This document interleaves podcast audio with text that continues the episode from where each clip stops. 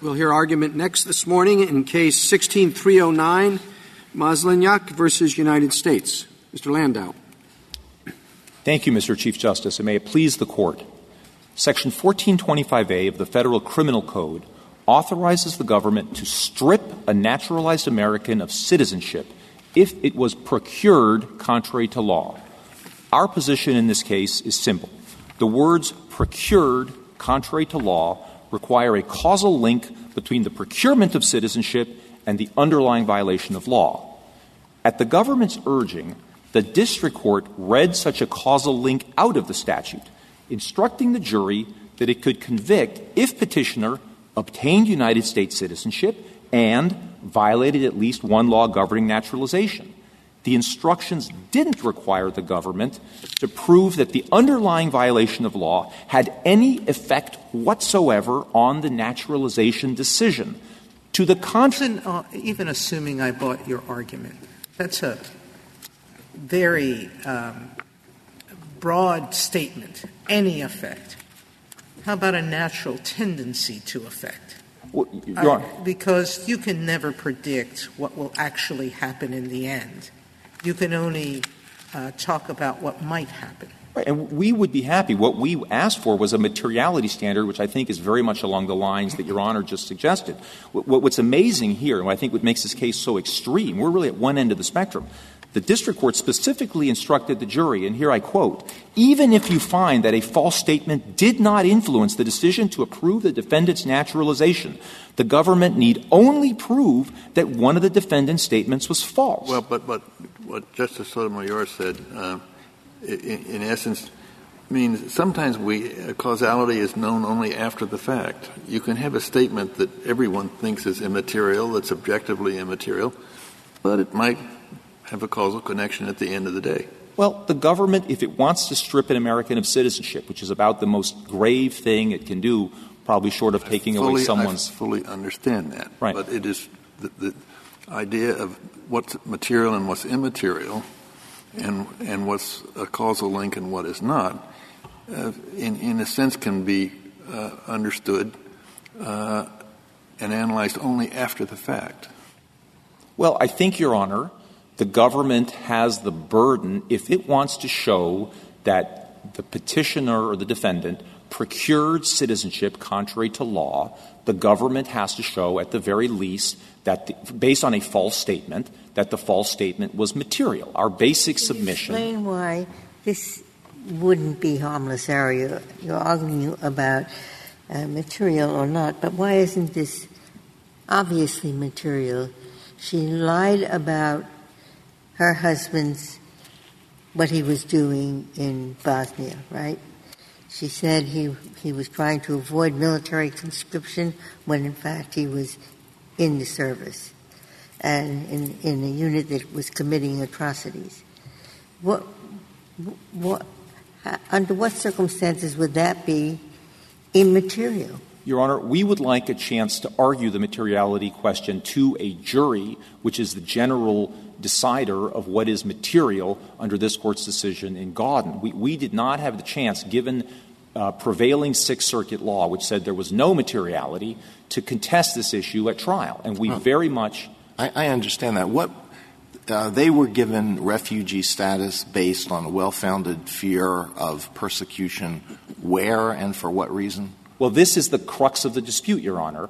Uh, the government's position was that it was based on the per- fear of persecution by the Serbs based on her husband's uh, evasion of military service. Where? In, in Bosnia? In Bosnia. Yes. Yes. And so this is now — they're out of Bosnia. They're at their American embassy in Belgrade seeking refugee status. Right. And this was, in a sense, the heart of the dispute at trial. And, in fact, this, I think, relates also to Justice Ginsburg's question. The jury sent a note about what was the refugee status based on. We're a little bit confused because we see here a document that says that it was apparently based on ethnic persecution by the Muslims in Bosnia. So I think this is really the heart of the factual dispute on what was the refugee status based on. Was it based on — So we don't know which it was based on? No. That's the, that was the hottest — that was the that that's the key issue that we would like to have an opportunity well, for our day in court. I mean, if uh, this isn't the issue that we that we took uh, cert to decide, but it does raise the question whether there's really anything at stake here.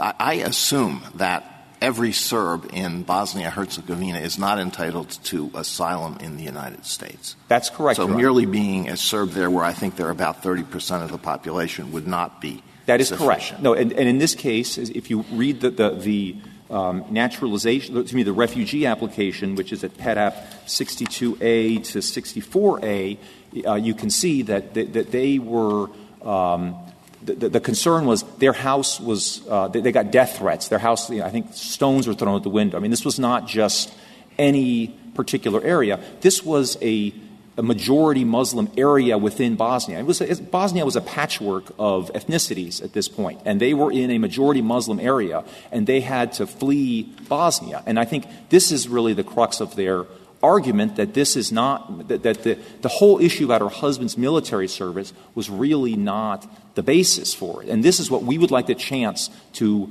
uh, argue this before a properly instructed jury. We may win or we may lose on that. I mean, that's the issue that we would like the opportunity for our day in court on that issue. Could you materiality, which is to me, um, how uh, good moral character works into this, because even if it's immaterial, it is a lie. And there was more than one lie in this application. The, the, the good moral character provision, Your Honor, which is eleven oh one F six, eight U S C eleven oh one F six, is our friend in this case, because you are absolutely right. We have conceded that she told a lie. But eleven oh one F six does not make every lie preclusive of good moral character. It only makes a particular kind of lie preclusive. There's a list of things that preclude good moral character, and among them is a lie for the purpose of obtaining an immigration benefit. That was one of the things that the government had to prove at trial, and they charged her with that. And if, in fact, she were convicted of that, that would preclude, that would disqualify her from naturalization, because you cannot establish good moral character categorically if you have told that lie for that purpose. But I think that underscores, Your Honor, that Congress did not intend to make every lie on the form per se disqualifying. To be sure, they may be relevant to good moral character, but where Congress wanted to make a particular kind of lie preclusive of good moral character in eleven oh one F six, uh, uh, it did so specifically. And, and, and so the applicant has the burden under Section fourteen twenty-seven A three of proving good moral character. And so, uh, again, I think that section is our friend here because it shows the anomaly of the government's position that basically any lie automatically makes you uh, liable under Section ten fifteen. It's Section ten fifteen under their view of, of Section fourteen twenty-five as a pure look-through statute to ten fifteen, sucks up any violation of ten fifteen A, which, again, has no materiality there for them, has no materiality in fourteen twenty-five A. Well, that's, that's the anomaly I'm stuck with, and maybe you can help me with, Mister Landau, is that uh, fourteen twenty-five doesn't contain an express materiality provision. And yeah. fourteen fifty-one does in one provision, one clause, but not another. Right. And then some of the predicate acts for fourteen twenty-five do and others don't. Right. Um, so it seems like linguistically we have to do some somersaults to get where you want to go. Oh. Because no one would say that to violate fourteen twenty-five you have to prove, say, a material genocide. Right? I couldn't agree with you more. Okay. So we have to – it would be material – not only would we have to add the word material to fourteen twenty-five that isn't there, we'd have to limit its impact to some predicate offenses and not others. And Your Honor, right? Li- Statement-based ones, I think your position is. That's a lot of linguistic somersaults to add to a, a statute, isn't it? I, I don't think so at all, Your Honor. I think that, I think you have to look – again, I think the contrast with for, civil denaturalization provision, eight U S C fourteen fifty-one A, is a very powerful point in our favor. How is that? Because it says illegally procure, and right. then it talks about material misrepresentations in two separate clauses. Correct. And if, you're, if Your Honor wanted to take a, the, the, the most natural uh, uh, kind of textual reading, you would say, okay, here in fourteen twenty-five, we only have the general one, procured contrary to law. Mm. So the most natural, pure textualist approach would be to say, well, then that shouldn't cover statement offenses at all, because statement offenses were broken out, and that would render the statement offenses in fourteen fifty-one A uh, reference well, but, superfluous. But Fedorenko's interpreted the, the language procure.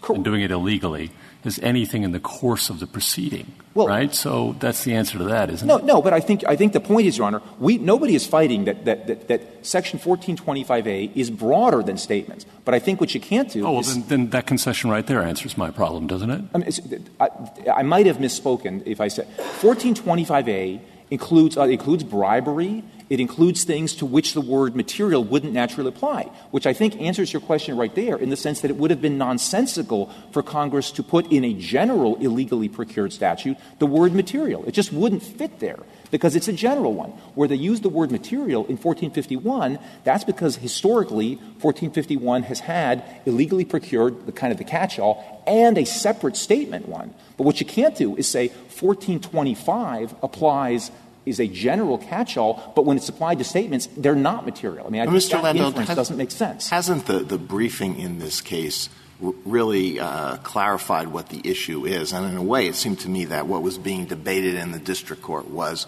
the wrong issue about whether to charge the jury on materiality, because materiality is not in this statute, but as you have refined the argument, the issue is the meaning of the term procure. That's which may or may not mean exactly the same thing as materiality. I think you are absolutely correct, Your Honor, and that's one of the things. I mean, it's the same issue we've been arguing all along. I think you put the point exactly right. I think we have a textual basis for what had been a line of circuit court decisions going our way, starting in Puerta, that went our way based on policy concerns, which are very powerful, but really didn't grapple with the text of the statute. And I but, think it, we, but in your brief, you uh, I, I think have possibly tried to read more into procure than you can, because at a number of spots you seemed you argued that it means but for causation. Now this morning you have said that's not your argument. It's not. You don't have to prove that but for the the false statement in the immigration proceeding, the person would not have been uh, naturalized. Well, Your Honor, our position in this case was always relying on the line of circuit precedent going our way was that it was materiality. I think if you didn't ha- – I mean, if we hadn't – but for the way this case evolved, where it was really based on materiality, I think there is a good argument that the most natural reading of procure contrary to law goes back to the general causation principles in our law, which, as this Court underscored just last week in Goodyear, is but for causation. Well, I, I don't know whether you can get that out of procured. Um, let me give you this example. Uh, let's say there is a, a, a municipal ordinance that says that uh, it is illegal to buy or sell a scalped ticket within two hundred feet of the entrance of a stadium or a concert hall, and I buy, knowingly buy a scalped ticket within one hundred ninety-nine feet of the entrance of this facility. Now, in order for me to have procured that ticket contrary to law, would it be necessary to prove that I couldn't have purchased this from another scalper around the other side who was outside of the two hundred feet, or I couldn't have gotten a ticket if I had waited in line at the box office? Your Honor, I think your question points out some of the very difficult questions of causation that, that are really, you know, implicated by the word procure and, and on which the Court, frankly, fractured in Kungys. And I think those are difficult questions that really haven't been briefed before you. I think our position here is really, at the very least, it has to be material, that you can't establish a causal link in this context where the statement doesn't even have the tendency. And if I could refer the Court to the definition of materiality that was actually used by the um, majority in, in Congress. This is at um, four eighty-five U S at seven seventy-two. A statement with a natural tendency to produce the conclusion that the applicant was qualified for citizenship. Mister So, Jim, please no, finish. I'm sorry, Your Honor. So that, I mean, my point really was there is some starch in The, the, the standard of materiality, and it really goes to qualifications for citizenship. The, ju- the, the, the, my friends on the other side seem to have a pretty watered-down version of materiality that, well, anything that might launch an investigation is per se. Can I ask you, Mister Landau, about uh, a, a, a different interpretation of the statute? Neither you nor the government supports it, but it's raised briefly in the government's, in footnote four of the government's brief, which is this idea that um, what we really should be doing here is we should be interpreting fourteen twenty-five in exactly the same way that we interpret the civil statute, fourteen fifty-one, which talks about illegally procuring something, right, and that both are limited to failures to satisfy the prerequisites to naturalization.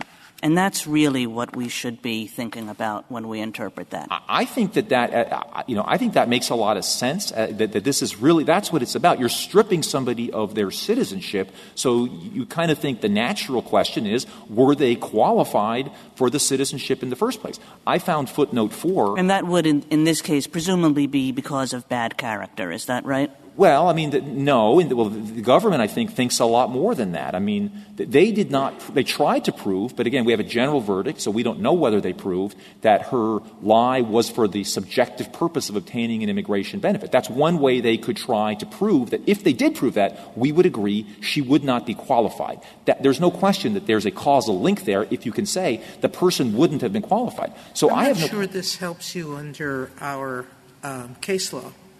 Under Ginsburg and Ness um, and that line of cases that the right. government relies on, if it's a prerequisite to getting citizenship, one of the their argument is that a prerequisite is not telling a falsehood, it, an intentional falsehood in your application.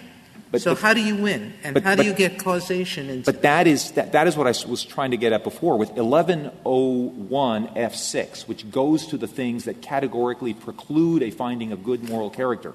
Does not say any falsehood in the application process is enough to disqualify you. It says any falsehood for the purpose of obtaining a naturalization, an immigration benefit.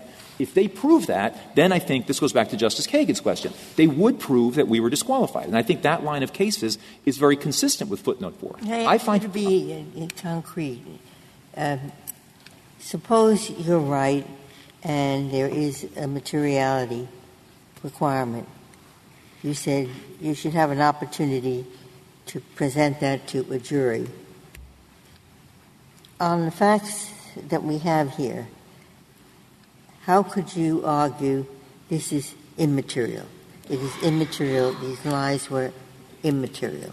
Well, we would go back to – we'd get a witness to talk about, uh, you know, how her two sisters got here, for instance, that, that, that, that they were victims of ethnic persecution by the Muslims in Bosnia, and that she would have gotten the refugee status regardless of the, the, the point about the husband's military service, that that was not the crux, that there was – I mean, th- th- this was, in a sense, the issue – I think the jury note on Pet App ninety really nicely points out that the jury in this very case – ask the judge a question. What was her refugee status based on? Was it based on fear of persecution by the Muslims, on ethnic persecution? Or was it based on fear of persecution by the ethnic Serbs based on his avoiding military service? We can see that that is a, a, a fair question to, to debate, but we would like an opportunity to debate that in front of a jury that is properly instructed and that at least — I'm sorry. I don't know how you can do — that answer is only a part of the materiality issue. Um, If she lied to get her husband a benefit, that's an immigration benefit that she was seeking. Well, she had to lie about his military service, otherwise he would have been disqualified. Well, but they didn't prove it. That, that they allege, and this is exactly right, Your Honor, that was one of the predicate offenses they alleged here. That one was Section ten fifteen A, which we've discussed in our brief. The other one is that she didn't have good moral character because she lied to obtain an immigration benefit. But we have a general verdict here. We have no finding here that the jury actually agreed with the government that, in fact, she lied to obtain an immigration benefit. Is there any way they could have found otherwise? Well, um, I, I, I think I, – I, I, I understand. Well, no, I mean, we don't know why. We don't know why she said that. We, that's the, you know, one would have to speculate to say. I mean, people lie for many different reasons. They lie because they're embarrassed about certain things, or I mean, I, I think it would be speculative to say basically, as a matter of law, we can say there's only one reason she could have lied. And I, you know, I don't think we are basically in the practice of directing verdicts in criminal cases. Do you think this well, uh, this well-instructed jury would be entitled to hear evidence about Srebrenica and about uh, uh, her husband's military service? Uh, I think, you know, th- th- that raises some interesting questions about — I, I don't know how well you're going to do in front of this well-instructed well, yeah, and, and, jury. I, I, again, I, I am not here to say that, to, no, to project that people are going to be throwing roses in our path on remand. I, I, I do, do not deny that this could be a very tough row to hoe on remand. What, what I'm here to do is basically to say, as, as far as this case has gone along, the, the Sixth Circuit so far has thrown roses in the government's path and the lower courts to allow them specifically to get a criminal conviction to strip her of her citizenship without even proving that the statement is material. There is nothing in you can you can come up with a chart that goes from ten fifteen A, which they say has no materiality, to fourteen twenty-five A, which they say adds nothing, is a pure look-through statute, and leads to the direct consequence of denaturalization. So under their view, any lie leads can lead to automatic denaturalization. Congress could have come up with that regime, but it didn't, because I think Congress recognizes that not all lies are created equal. They come in different shapes and sizes. And that's why when Congress wanted to make one kind of lie particularly significant, it did so in eleven oh one F six by saying it has to be a lie for the purpose of obtaining an immigration benefit. If they prove that lie, they're golden. Then they actually Uh, th- th- then they win. The problem is, in this case, my client could have been convicted without that finding. We just don't know that. Uh, and, and so, I, again, I think part of the problem is here the government's fundamental conception of fourteen twenty-five A is wrong. They really do look at it basically as nothing more than a sentence enhancer for the underlying convictions. But it is its own distinct provision of the criminal code with its own distinct statute of limitations and its own very distinct penalties. For instance, in ten fifteen A, the maximum imprisonment term is five years. Under Section fourteen twenty-five A, you can go to prison for up to twenty-five years plus automatic denaturalization, which flows as a result of fourteen fifty-one E. So fourteen, you know, the, the, and the essence of that fourteen, uh, that distinct fourteen twenty-five A crime is the unlawful procurement. You're taking the unlawful predicate act and you're using it to procure citizenship. And so our basic position is if the government wants to strip you of citizenship on the ground that you were not qualified for citizenship, that it was procured contrary to law, um, it's very important for them to show that you would have been qualified if the tr- would have been disqualified if the truth had been known. And going back to your point, Justice Kagan, just to round out on footnote four, I found that footnote incomprehensible because the government basically starts out with talking about a standard that we actually like, which is the disqualification standard for, for causation, essentially. But then they go on to say, well, that would have been met here. I think the most they can say is that could have been met here. And, you know, th- they can't possibly prove that as a matter of law that, that I mean, th- this was the contested issue at trial. So we're okay with the legal standard there, but the inference they draw in the next sentence, I think they use the wrong verb tense. That, that, that particular footnote, I think, if you focus on that, that can answer the case in a sense. But failing to meet the qualifications for naturalization sounds to me like but-for causation. Well, so I, is that your argument, or is it something less than but-for? Well, you know, I know again, you, can, you we were, could say it should be but-for, but I'll, I'll win if it's anything. Right. I, I, what is your – do you have a firm position or – we, if we were starting this on tabula rasa and we had not argued materiality below, I would say that it's but for. I think that is the best interpretation of the statute. I mean, that's awfully hard because then you have to go back and determine – even if somebody says something that has a real potential to affect the naturalization decision – you still would have to go back and show that in this case it actually did make the difference. And, Your Honor, th- this was the crux of the debate in the plurality opinion in Kungys between Justice Scalia and uh, Justice Stevens. And, I mean, that's a very interesting debate. But actually, in the majority part of Kungys, in Part two A, Uh, the, the, the majority there, the court, speaking through Justice Scalia, defined materiality, I think, in a way that is pretty darn close to but for. It said, it, it, it's not quite there, but it said, a natural tendency to produce the conclusion that the applicant was qualified for citizenship. So again, I think the real crux here is not just might this have led to an investigation, it really has to go to the qualifications for citizenship, because that's what this whole thing is about. We're trying to figure out, did we naturalize somebody who shouldn't have been naturalized? Well, if that's the case, how do we distinguish between fourteen twenty-five A and B? Um, A says that it, it has to be uh, procured contrary to law. B says, um, you know, procured uh, when it's not when you're not entitled to it. Seems to me that B does the work you're, you're describing.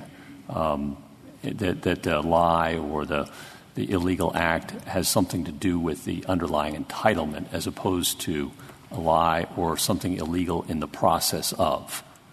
Can you help me out with that? I'm yeah, stuck I mean, there. I, I think, again, you know, A A is really about the procurement of citizenship. Um, um, you know, that's an interesting point, Your Honor. The, the, the government has never really drawn any distinction between fourteen twenty-five A. They have to do something different, right? right? Well, One no. would hope. But, but, but again, I think A is, is clearly about, uh, you know, they, they both use the words um, procure or obtain. And again, uh, uh, you know, I, I'm not sure. I think on rebuttal I'll address the difference between, between A and B, Your Honor. If there are no Thank further you. questions. Thank you, counsel.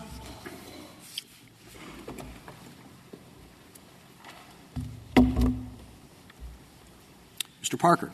Mister Chief Justice, and may it please the Court. Naturalization is the highest privilege the United States can bestow upon an individual. It fundamentally changes the relationship between the government and the individual, and Congress has required that individuals who seek that high privilege must scrupulously comply with every rule governing the naturalization well, process. Well, scrupulously. I, I looked at, on the naturalization form, there's a question. It's number twenty-two. Mm-hmm. Have you ever, and they've got ever in bold font, mm-hmm. committed, assisted in committing, or attempted to commit a crime or offense for which you were not arrested?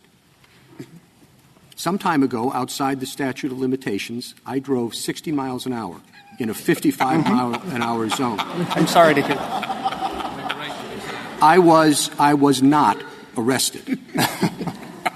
Now, you say that if I answer that question no, twenty years after I was naturalized as a citizen, you can knock on my door and say, guess what, you're not an American citizen after all. Well, right? If, I would, I would say two things. First, that is how the government would interpret that, that it would require you to disclose those sorts of offenses. Oh, come on. You're saying that on this form you expect everyone to list every time in which they drove over the speed limit. No. Except when they were arrested. Well, what I think that, what I think that particular question um, demonstrates is, and I will readily acknowledge, number one, that is a very broad question, and number two, I think that there is a great deal of ambiguity in what exactly is meant by crime and offense. And the, well, but just the, it's worse. Uh, yeah. If you look in Black's in Black's Law Dictionary, I looked up what's an offense, and this is what it says. It says it's a violation of the law, a crime, often a minor one. Mm-hmm. So you really are looking for the listing of every time somebody drove over the speed limit. But here's here is what I think is important, though. What you would have to show to denaturalize someone, at least under Section fourteen twenty-five, would be that, number one, they were aware that that is what the question was asking for. I knew they I drove knew, over fifty-five. Right. You were aware that that happened. You were aware that a truthful answer to that question would require you to disclose that. And yet, notwithstanding the fact that you had taken an oath to truthfully answer that question, you chose to deliberately lie. And if if all of those things could be proved beyond a reasonable doubt, and that's an awful lot of ifs, and I think no, that it's not a lot of ifs. I knew that I drove over sixty. Mm-hmm. Okay, I understand the question. I saw that it even says ever. Mm-hmm. I researched it in Black's Law Dictionary, and it said an offense, no matter how minor. The conditions that you set forth were fully satisfied, and I would say fully satisfied in everybody's case who don't, who drives at at, at, at any time. Mm-hmm. And your position is still. You answer that question, no, we can take away your citizenship. If we can prove that you deliberately lied in answering that question, then yes. How I think about, let me give you another example. One of the requirements is that you list any nickname that you've ever had. Mm-hmm. All right? When I was a child, not me, but some imagined applicant, um, I was very slight of build. I wasn't. Um, but the applicant was.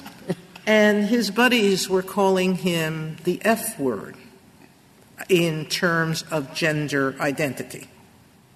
He's not, never was, or is, and disclosed it in another part of the application. But that word embarrassed him, continues to embarrass him, and it has no importance to the decision-making process.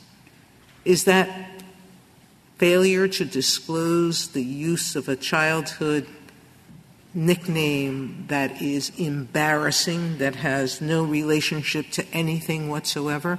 Would, could you prosecute that person? No. Well, I, I think that you may be overreading that particular question. I think what the what that question is requesting are names that you yourself have gone by, and the reason that that is requested is because the F B I conducts a background check on all of these individuals, and it needs to know if there are other names that you may be known by that, that would come exactly. along. There are. Exactly. But, but I, I mean, I, I don't mean to, to push back against the hypothetical. I only think that what you're suggesting is that this is something that other people called you in childhood, and I don't think that that would be asked well, about the question. That is but, the point. The point is that uh, I think of all these questions, the same thing. Mm-hmm. You read, you've read the briefs.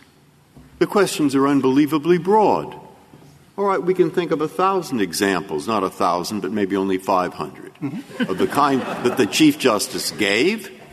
And uh, it's, to me, rather surprising that the government of the United States thinks that Congress is interpreting this statute and wanted it interpreted in a way that would throw into doubt the citizenship of vast percentages of all naturalized citizens. I, I mean, isn't now? You explain, you explain to me why that isn't so. I don't think that it would throw into doubt. I, I you really want fifteen more examples, no. uh, such as the one that the Chief Justice gave? Well, I'm uh, but, truly shocked by the one he gave, by the way. But, but, uh, so, so what is the answer? You want to fight that? You want to say, no, I don't have listed on the page in front of me uh, fifteen such examples, and the briefs didn't list twenty-three, and, and we couldn't think of one hundred others? I think that we can – look, I, I would readily agree with you that there are a number of questions on this form that, taken in isolation, would appear to be if, if you gave an untruthful answer to one of those questions. Those are just the questions. Be, yes. I walked into the immigration hearing with a pocket knife in a government building, Boy Scout knife I carry on my keychain. By the way, no one ever saw it. No one ever saw it. It was there the whole time. And then I walked out. Okay? Subject to deportation. No, I... That, I knew there was. I knew I wasn't supposed to do it, but I thought, oh, so what? And there it's been on my keychain for thirty years. No, I, I actually think that that would not...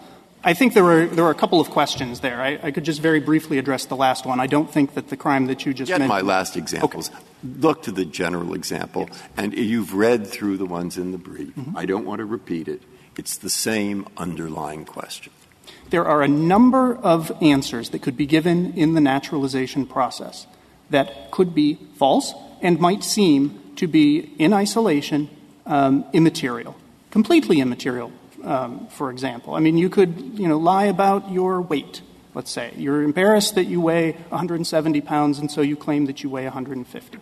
The point, though, is Congress has specifically attended to all false statements under oath in these uh, types of proceedings. It has specifically provided that it is a crime to lie under oath in the naturalization process, even about an immaterial matter, and it has provided that certain of those immaterial lies are categorical bars to naturalization. Mister Parker, when, yes. please, I'm sorry, finish no, up. I, I was just going to say that there are a number of reasons why Congress did not want to require that the government prove that a particular lie is material or immaterial in this context. And I, I think it's important to understand what those are. The first is, when an individual lies, even uh, – remember, this has to be a lie under oath after you have sworn that you will tell the truth and you are deliberately lying about something. It calls into question the veracity of your other answers, and that is very important in the naturalization okay. process. Oh, please. I mean, I'm sorry. Go ahead. Uh, you'll be glad to know I don't have another of these questions for you. Although I am a little bit horrified to know that every time I lie about my weight, it has those kinds of consequences. Only, only under oath. Yeah. Um, can I just ask you, can I ask you uh, to take you through a few um, parts of your brief? Mm-hmm. Because I guess I felt a little bit confused on reading it, what your standard is. Mm-hmm. So um, on page fourteen, you say that the question is whether petitioner violated the law in the course of procuring naturalization, in the course of procuring naturalization. Then on page nine and page seventeen, you say that the question is whether um, uh, a person procures naturalization in a manner that violates uh, vari- that violates other laws. Which are we talking about? Is it in the course of or in a manner that violates other laws? Well, I, I, uh, my, my apologies if that wasn't clear. I think we're just saying two ways of saying exactly the same thing, and that is exactly how the jury was instructed in this case. Yeah, you I mean, it to... seems sort of different to me. In the course of is what creates the hypotheticals that Justice Breyer was talking about, about the penknife or the gun or mm-hmm. something like that. But what, so what you're saying... Uh, but we, uh, I can just choose. You, you can tell me your standard is in a manner that violates other laws. Well, I think that's right, and I think what that means is the same as what the, the jury was instructed in this case. Okay, so then, I mean, it makes me want to say, okay, what does it mean to procure naturalization in a manner that violates other laws? And then you talk about that, and you talk about that on this. The, this is the only time I found in the brief where you actually suggest what it means to procure naturalization in a way that, uh, in a manner that violates other laws. And you say on page eighteen, what that means is by violating those various laws, by violating those various laws. And that made me think that's a causal requirement. No. Well, I mean, what, you procure naturalization. This is, again, on page eighteen. A person who knowingly procures naturalization in an unlawful manner, and then you clarify that that means by violating the laws Congress has enacted. So when you say that you procure naturalization by violating laws Congress has enacted, all you're saying is that is that the naturalization results from the violation of those laws. Well, I, I, and I guess if that's not what you meant to say, and I don't mean to trick you here, right. If that's not what you meant to say in this brief, although it suggests, it, it, I think it is what you say, but if it's not what you meant to say, well, how could it be anything else? Well, I, I, I think it is not, and my apologies if that sentence is unclear. I think it's actually described in, in more detail on the preceding page, in page seventeen. Our Our um, uh, interpretation of that provision is that it means that you have to procure naturalization in violation of the laws that govern the naturalization process. These are laws that address naturalization. And well, number one, where is that in the statute? Well, I think that it is a, a necessary construction of the of the phrase procure contrary to law naturalization. But it doesn't you say know? The statute. It just says contrary to law. It doesn't say what laws. It doesn't say laws governing the naturalization process. So that's that's one issue. But but that's a different issue from the one I'm talking about. Mm-hmm. Whatever laws it is, whether it's all laws or whether it's laws relating to the naturalization process, mm-hmm. when you describe what you mean when you say in a manner that violates the laws, it's when you say you say – It's by you, know, you procure naturalization by violating the laws. You very naturally, I think it's a totally naturally natural mm-hmm. construction of the language. You very naturally say you got the naturalization by violating those laws, meaning that the naturalization is the result of those that violation. Because what else could you mean when you say When you when you have a naturalization and you have these violation of laws? Well, I, I, other again. Than that the violation led to the naturalization.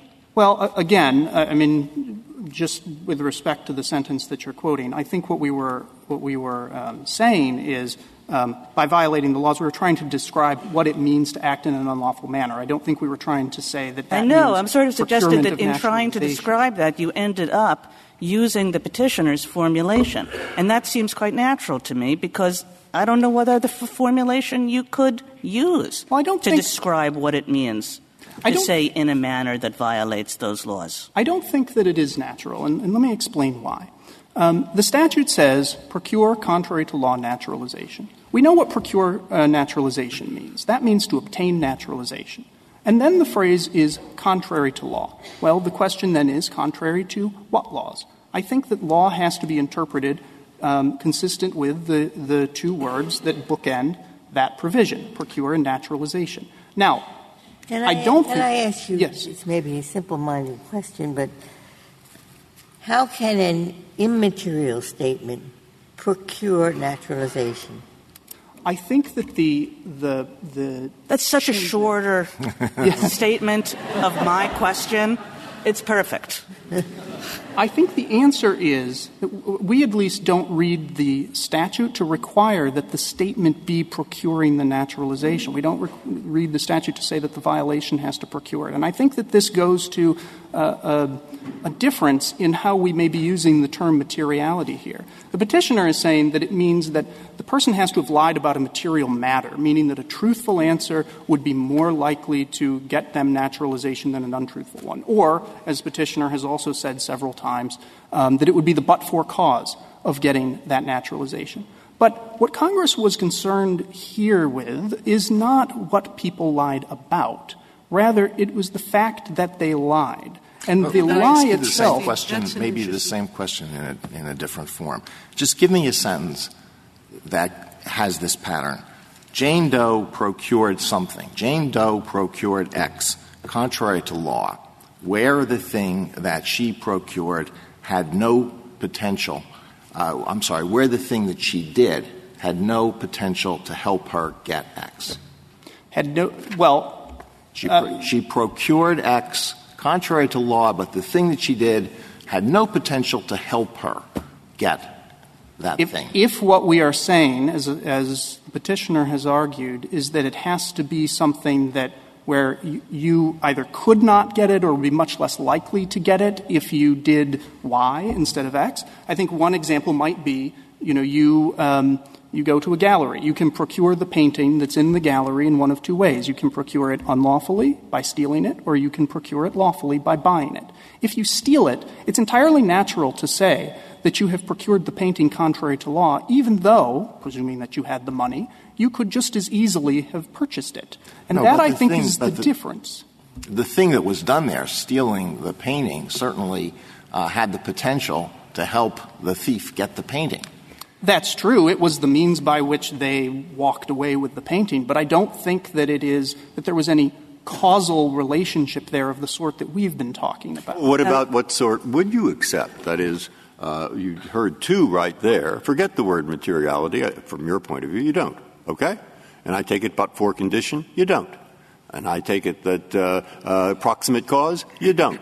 But what about uh, had a tendency for to affect a reasonable immigration officer in his judgment? What about that? What about the one you just used? It was a means towards getting. Hmm? That's tougher than you're usually accepting. Well, but I, uh, which ones – here, I have a, about five. It influenced the decision. It had the possibility or tendency to influence the decision. Mm-hmm. Do you say all those are wrong? I think they are, but the reason is that Congress has – Well, which one do you accept? I, I don't think I would accept any of them. I, I think that the problem here is that Congress has said – Oh, I know, I know you say Congress said that, but the question, of course, for us is whether Congress said that. Mm-hmm. And we have some words. So I want to know if those words, in your mind, are capable of any interpretation that suggests any kind of tendency of the unlawful act to move an immigration judge, if not this one, some other one, towards a plus decision. I, I don't think so, because Congress has said, for example, that even, and, and this was the Court's decision in Kungys, that even an immaterial false statement about the most immaterial of matters can be a categorical bar to the abilities per, ability of the person to be naturalized. And the, the point there is that it would be very odd, I think, to read the statute to say that if a person procures naturalization despite having done that, that somehow that was not done pr- contrary to law because materiality or some some other formulation would be required in addition in order to well, Mister establish Parker, that. Let me, let me try this another way. Mm-hmm. If you take this phrase, which is a kind of stilted phrase, um, because the contrary to law comes in between, the, but it, all it really means is procure naturalization illegally. Do you agree with that? I procure, think so. Procure contrary to law naturalization is procure naturalization. Yes, if you have violated illegally. The laws governing naturalization. Yes. Right. So the idea that procuring naturalization illegally somehow includes illegal acts that have no effect on naturalization or on procuring naturalization, it's, it's just not how we use language. How could it be that that is true? But it's not I, – well, my disagreement there is that it is not that it has no effect. The effect, though, is the fact that the person lied. It is not what the person lied but it about. Has, but it has no effect on the decision to naturalize. Whether a truthful answer would have had an effect on the decision to naturalize versus an untruthful one, I, I think that Congress has said quite clearly that that is not the relevant consideration for purposes of these applying these statutes. Yes, and I guess what I'm saying is that how do you use that phrase in a statute and not mean that there has to be a relationship between the illegal acts and the procurement of naturalization? Well, I think there does have to be a relationship. I, I, we, we don't dispute that. We just don't think that it's a causal nexus. Will you tell us what that relationship is? That, that relationship, in our view, is that the laws have to be the laws governing naturalization. And what that means is there are laws uh, governing who may be naturalized, and there are laws governing how they must do so. If that's One true, though, Mister Parker, what do you do with uh, fourteen twenty-five B? Mm-hmm. What's the difference between A and B on the government's account? A says you, you procure it contrary to law. Naturalization B says you procure naturalization when you're not entitled to. Well, I think that the reference to being entitled in subsection B reinforces our point that contrary to law doesn't necessarily mean that you weren't entitled to the naturalization. It means that you violated the rules that Congress has set forth governing who can be naturalized and how they so, must so be. So B would be you were you you were not entitled to begin with, and A is you may have been entitled, but you lied in the process of. I think that's a fair reading. I mean, I would note that, that B also sweeps more broadly than A because it includes things like obtaining a certificate of naturalization rather than mm-hmm. the actual procurement of naturalization. Um, Mister Parker, I think, the government, yes. the Congress doesn't have the power to denaturalize someone. At least so far, we haven't let them do that as punishment for a criminal act. Mm-hmm. Um, So how go back to Justice Kagan's question about footnote four in your mm-hmm. brief and your adversary's position that if it's a prerequisite to naturalization, that's what this means, that that's the only time Congress can deprive you of citizenship is when something actually would have barred you from getting it. Well, uh, our, the only point that we were trying to make in that I know the was point that, you were trying to make, yes. but answer the point he's made. Yes, is, well, but and the point I've made, which is if Congress doesn't have the power mm-hmm. ex post facto to denaturalize you, we're giving them this power. Should we be reading it narrowly or broadly? Well, I don't think that there's a. I, I think that it shouldn't necessarily be read broadly, but I think that any fair reading of the statute would include this. And let me just explain what we think about eligibility, because, frankly, I think that it may be a, a way to get to the same point. Um, may I there ask are, you we, yes. before that? Uh, we've been concentrating on this statute. Is there any other statute in the entire U S criminal code, any any false statement statute that is violated by an immaterial false statement? Yes, Section ten fourteen um, is uh, criminalizes false statements made to a bank, and in Wells, this court held that it can be a completely immaterial false statement. I, I think Justice Sotomayor has a question. And yes. So uh, let me just explain for a moment how um, eligibility would work in this context. Let's say that somebody uh, makes a false statement in their naturalization process, and that false statement is discovered. One of two things will happen. Either the false statement is of the sort that is mentioned in Section um, eleven oh one F six and therefore is a categorical bar to naturalization. You are immediately deemed ineligible. Is, is that the false statement for the purpose of obtaining immigration benefits? Yes, and it That's can be an immaterial one. one. Yes. Okay. So um, that would be one. If it is not that, let's say it's a it's a violation of Section ten fifteen, but it didn't involve oral testimony. And in Kungys, this court held that, that um, eleven oh one F six requires oral testimony. Then what happens is it would have to be analyzed under the residual provision of eleven oh one F, which says the fact that we have enumerated certain grounds um, above does not mean that those are exclusive and there are other grounds on which the person's good moral character may be denied.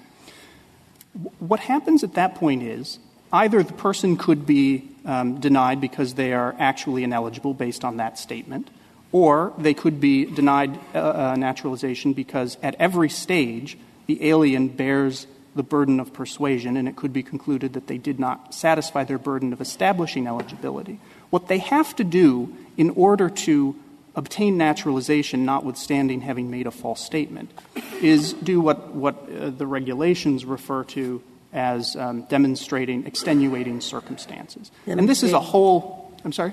Demonstrating what? Extenuating circumstances. So this would be a, a whole record evaluation by the agency of all of the circumstances involved, and the alien bears the burden of doing that. In if, which of those processes has there ever been the kind of immaterial statement that um, the Chief Justice gave, lying about a traffic ticket where there's been no injury to anybody and no claim of reckless driving other than the speeding? Mm-hmm. Um, where has the agency ever denied naturalization because of an, in more, uh, an immaterial statement? I'm not aware of a particular case in which that has occurred. These are not published decisions, so I, I couldn't say. But I, I would note, however, that if the alien, if that lie is not discovered, and the alien manages to procure naturalization notwithstanding it, the government's position would be that at that point, that person has um, uh, procured naturalization in a circumstance in which they are not eligible, because as a factual matter, they had lied, and because they lied, they were then – it was incumbent upon them to show extenuating circumstances. They did not do that, and so um, they would be ineligible. I would also like to that note, though, that – on that interpretation and on your interpretation of fourteen twenty-five and the words that say in fourteen fifty-one shall be deprived of his citizenship, given the seriousness of that, your interpretation would raise a pretty serious constitutional question, wouldn't it? I don't think any, so. No, it's not a, a serious constitutional question of no, whether an American citizen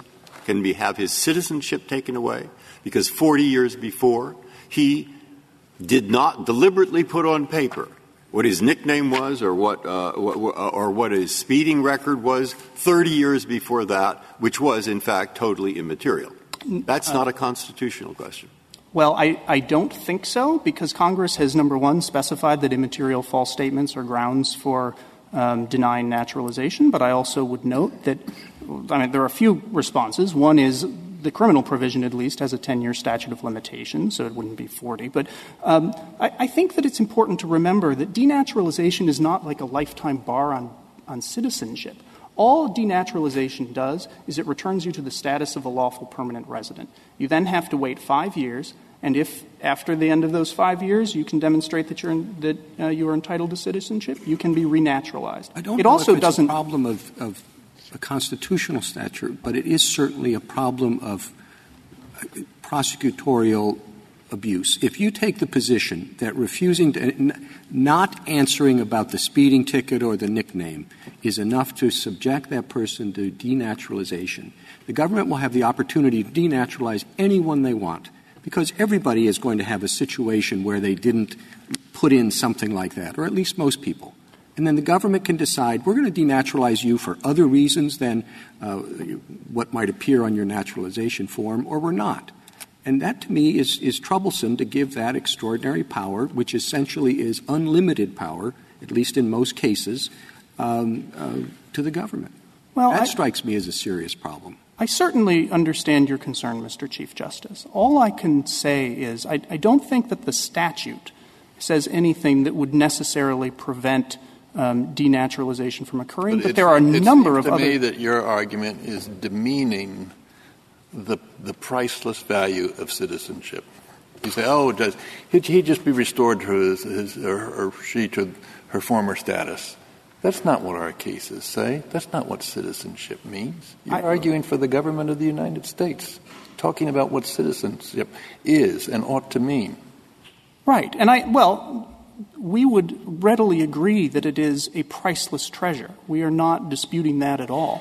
One of the uh, consequences of the priceless nature of citizenship is that Congress has surrounded it with a number of protections to ensure that the individual seeking it square every corner and are absolutely and completely honest. I do want to point out, though, that there are a number of other protections built into the system that would prevent the sort of um, problems that uh, the Chief Justice has raised. And one of those is that we would have to prove beyond a reasonable doubt that, that this was a deliberate lie. I think that convincing a, a unanimous well, jury I mean, of that is very difficult. I also would note that there are seven hundred eighty thousand naturalization petitions filed every year. It would be an extraordinary undertaking to do what you're suggesting. I don't want to... Before you I, I finish, may I ask yes. you uh, one other thing about the character of this statute? Mm-hmm. So we have here for denaturalization a parallel civil way to get a person denaturalized Correct. and a criminal. In other cases where there are parallel criminal penalties, civil penalties, is there any other one where the criminal uh, disqualification is easier to establish than the civil one? Uh, may I answer? Sure. Um, I, we would say no, because we believe that the language illegally procured in the civil provision is uh, effectively synonymous with procurement contrary to law. It would only be that in the criminal provision, you have to satisfy the statute of limitations and the beyond a reasonable doubt standard and the mens rea requirement. Thank you. Thank you, counsel. Uh, five minutes, Mister Landau. Thank you, Mister Chief Justice. Uh, I'd like to make three quick points, if I might. First, to go back to Justice Gorsuch's question that he asked both sides about the relationship between fourteen twenty-five A and B. I think they are largely overlapping. It is true that the, the B covers some more things that A doesn't cover. B uses the language entitled. That may uh, inform exactly the nature of the causal link that one would uh, infer in A, but I think it doesn't in any way uh, affect our central argument here, which is there has to be some causal link, that it's absolutely – you cannot procure something contrary to law based on an immaterial false statement, which by definition is the kind of thing that doesn't even have the tendency to do that. Again, to go back to Kungys, the natural tendency to produce the conclusion that the applicant was qualified for citizenship. Second, the, the, the government said a number of times, oh, yeah, it's not, it's not a big deal. We, we, you know, the government under Kungys had said you don't need a material false statement. Uh, and, and it said in Wells also that in, in response to another statute where that was true. In both Wells and Kungys, and we make this point in the ten fifteen section of our brief, the, the, the, the court made the point of addressing the concerns that taking out materiality would open up the defendant to an incredible array of Uh, sanctions based on something that, you know, presumably Congress doesn't mean to criminalize minor uh, offenses. But it said there's a purpose requirement in both of those. And that's what gave the court comfort in saying you didn't need materiality in addition to that purpose requirement. So it is not true when the government is saying, oh, immaterial false statements are a basis for denaturalization under eleven oh one F six. That is only, as Kungys stressed, because there is already a for the purpose of requirement in that very provision. And the same exact thing is true on, in Wells, which is based on Kungys. The government has identified no case in the history of American law where this court has upheld a statute without a materiality requirement if there wasn't some functional equivalent to materiality, such as a purpose requirement. And I think some of the hypotheticals that were posed here show just how drastic this would be and how extreme the government's uh, position is here. The third and final point I'd like to make is that I think, as some of Justice Kagan's questions pointed out, the most natural way to read procured contrary to law is to have it mean procured by means of a violation of law. Contrary to law is an adverbial phrase that modifies the way in which you procure it. It do, is you wholly read, do you read Wells as having a causal uh, requirement, as being a causal requirement? I think it's it, it's it, it basically says for the purpose of we find the speaker that, knows the falsity of what he says and intends to influence the institution. Correct. I think that that's basically that's why I think it's functionally the equivalent of materiality. So I think the court felt some comfort in Wells. The court didn't just say, oh, we we, we are fine with uh, we, you know we're dispensing with de minimis non curat lex. That is the background norm against which all of our laws are enacted, because we have to assume that this the, the government. You have to look at how the harshest prosecutor in the land will apply this. And I think the questioning today makes it chillingly clear that the government's position in this case would subject all naturalized Americans to potential denaturalization at the hands of an aggressive prosecutor. That is not what Congress intended. That is not what is in the language of the statute. Nothing in the statute compels this Court. That, that this would be breaking entirely new ground, and we urge this Court not to go there. Thank you very much. Thank you, counsel. The case is submitted.